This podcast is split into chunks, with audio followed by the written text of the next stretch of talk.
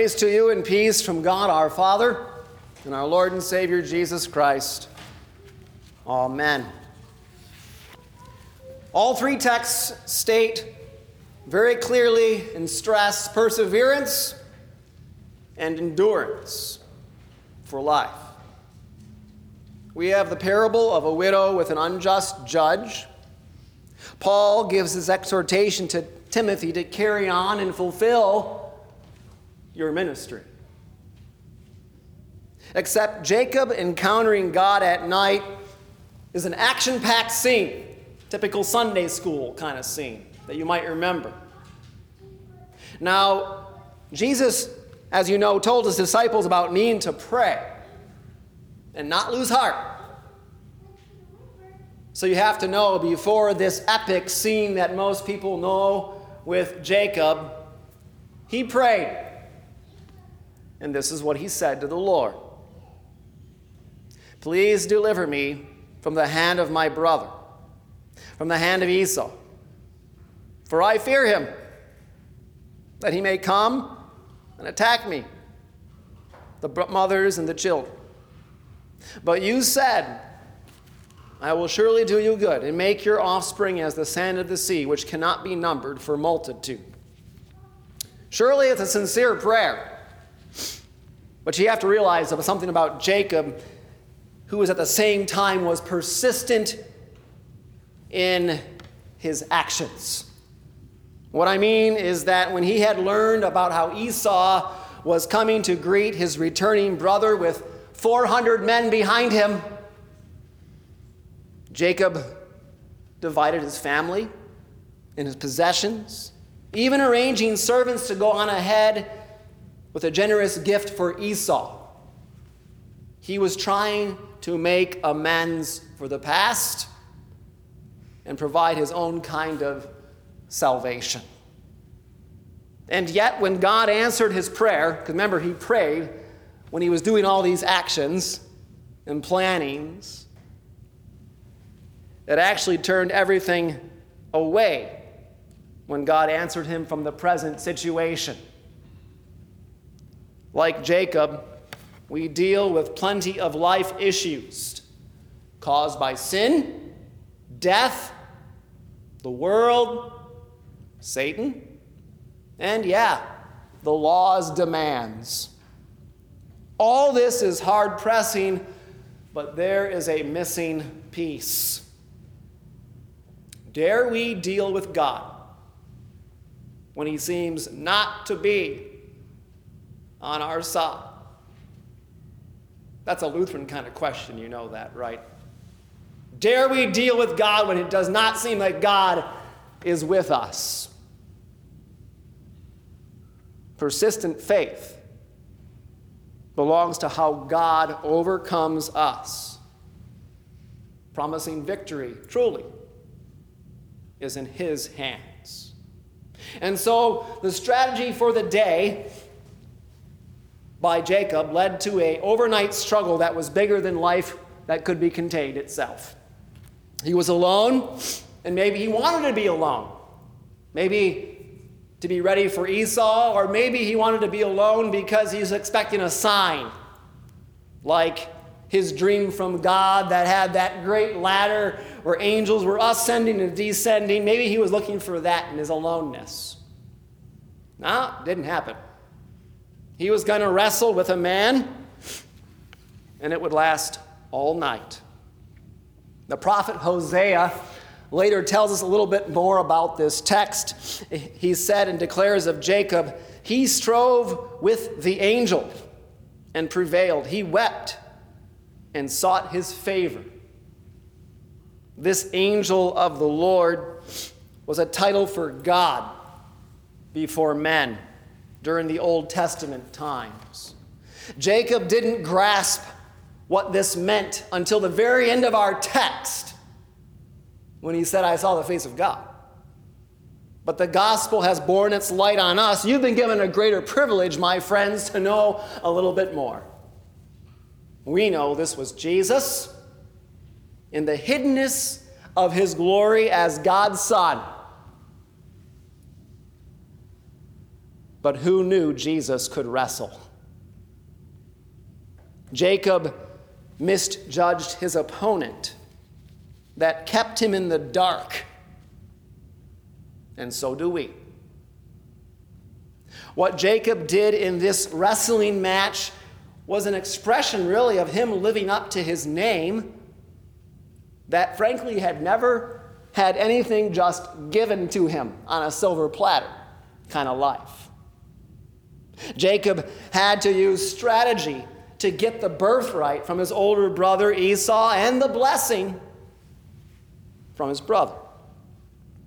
When dealing with his uncle Laban, who tricked him into marrying his daughter Leah, Jacob's persistence went to the extreme mile, seven more years of work, because he loved Rachel.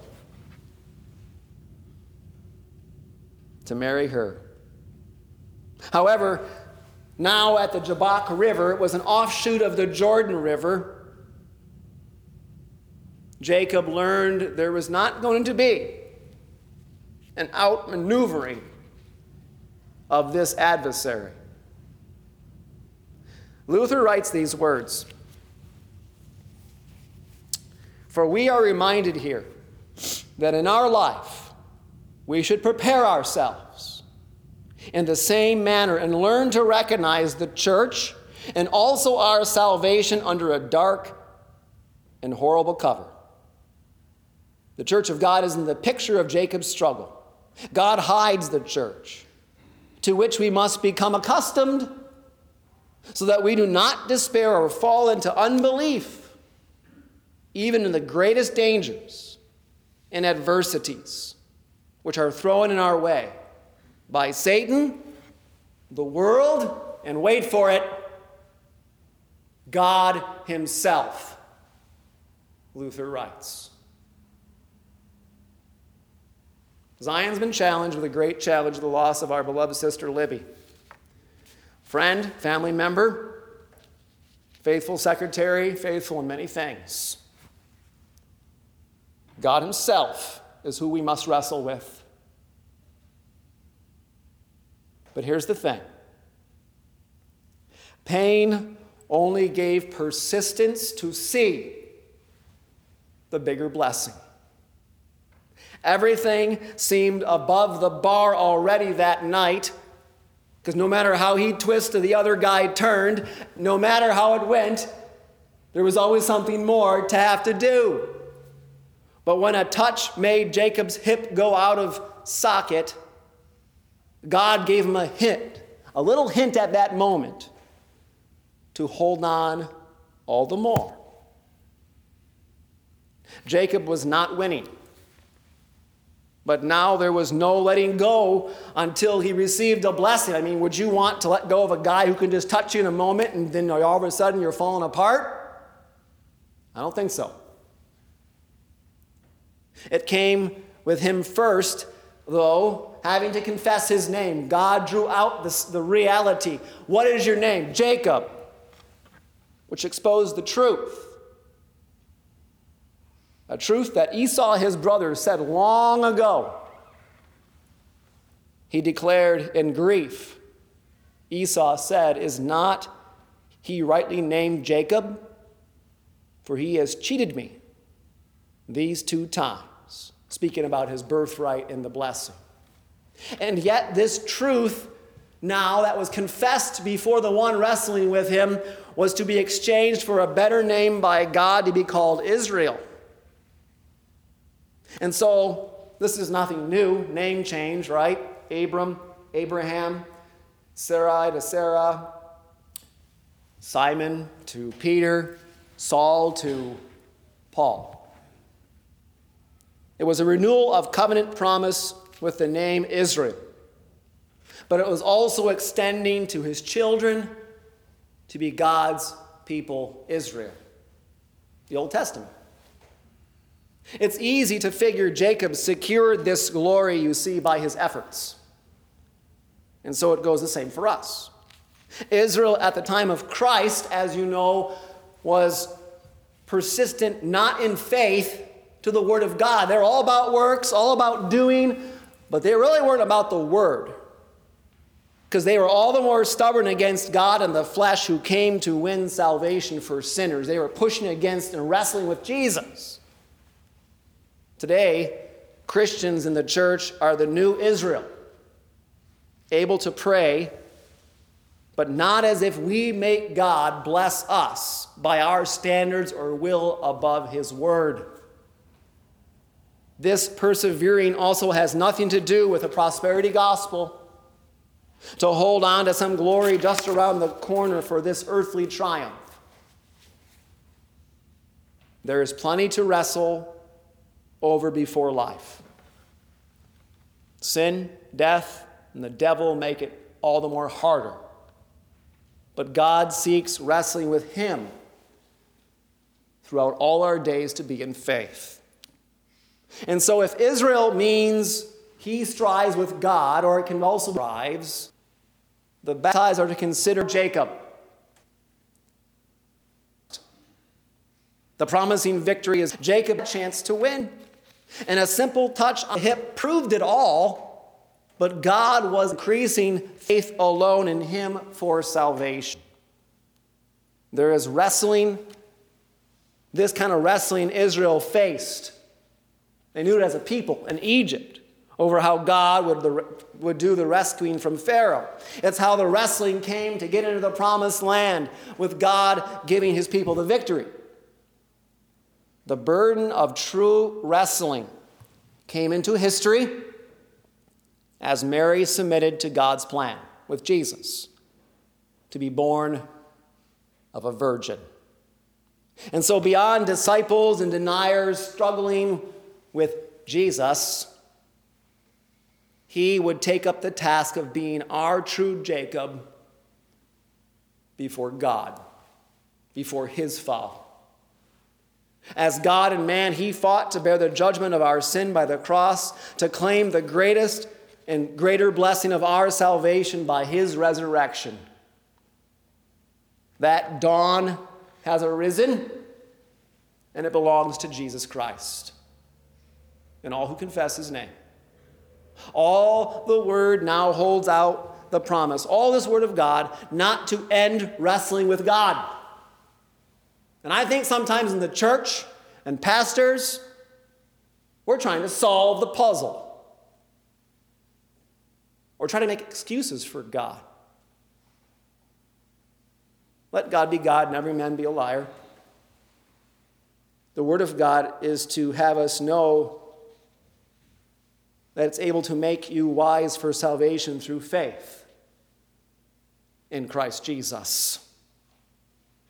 So, trusting God has promised the victory lets us go forward in every way. When asking the name of his opponent, the answer was like saying this Jacob, are you that bullheaded you don't know who I am? Do you know why I'm having you wrestle with me? Jacob named the place Peniel, face of God. And this meeting marked his way to face Esau, to face his life. Not in the strength of strategy, but the surety of God. Do you know what happens when he meets his brother Esau? He embraces his brother. Esau does. God already changed it all, even Esau's heart.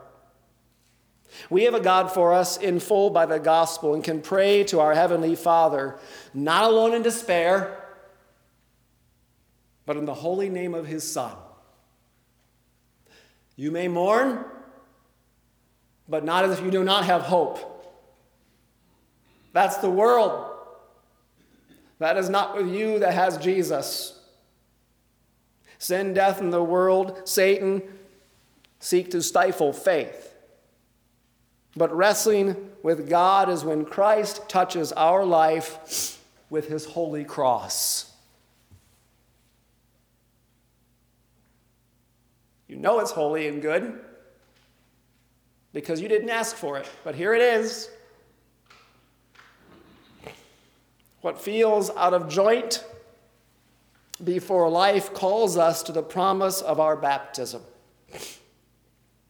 to die and rise again in Christ alone as Savior. It's the point of a Christian funeral. It's the point of our life as we go forward in the loss of life. Persistence is not some inner strength, but to trust God does fight for you and the whole church, even. And He's doing it right now. He's pressing against us. And here's the best thing of all the hiddenness of God can only be secured by His Word and how Christ greets us to face, face to face in His holy sacrament.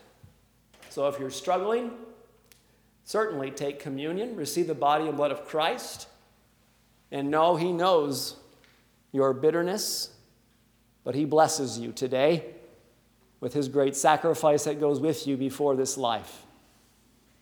Forgiveness, salvation, eternal life are yours. But for the present time, this new identity and life carry a very odd blessing. It's very odd. Consider what this meant for Jacob when he, when he left today's scene. And we don't have the last verse. I didn't want Libby to put it in. The last two verses, I'm only going to read verse 31, says this The sun rose upon Jacob as he passed Penuel, limping because of his hip. This was not a limp from sickness, accident, an act of sin, or even old age. It was a limp from the Lord. And by faith alone, Jacob lived out life no longer in self made security. We don't know the answer. Did the limp get healed? You ask your pastor, I don't know, there's no one who has an answer, but I'd say no. I like to think that Jacob walked with a limp as a witness of bearing his cross, meaning our God of salvation, who gave him the victory by faith alone. What we have now by the gospel encounters Christ and blessed us by the way of his cross. Such a life hides the glory, my friends. But here's the best answer it holds a great mystery. Persistent faith belongs to how God overcomes us. Promising victory is in his hands. And these aren't any old hands. These are the hands that have been outstretched from the cross and they embrace you with the wounds. That is our victory. Amen. Peace of God that passes all understanding be with your hearts and minds in Christ Jesus, who is the judge of the living and the dead, whose kingdom has no end. Amen. At this time, we rise.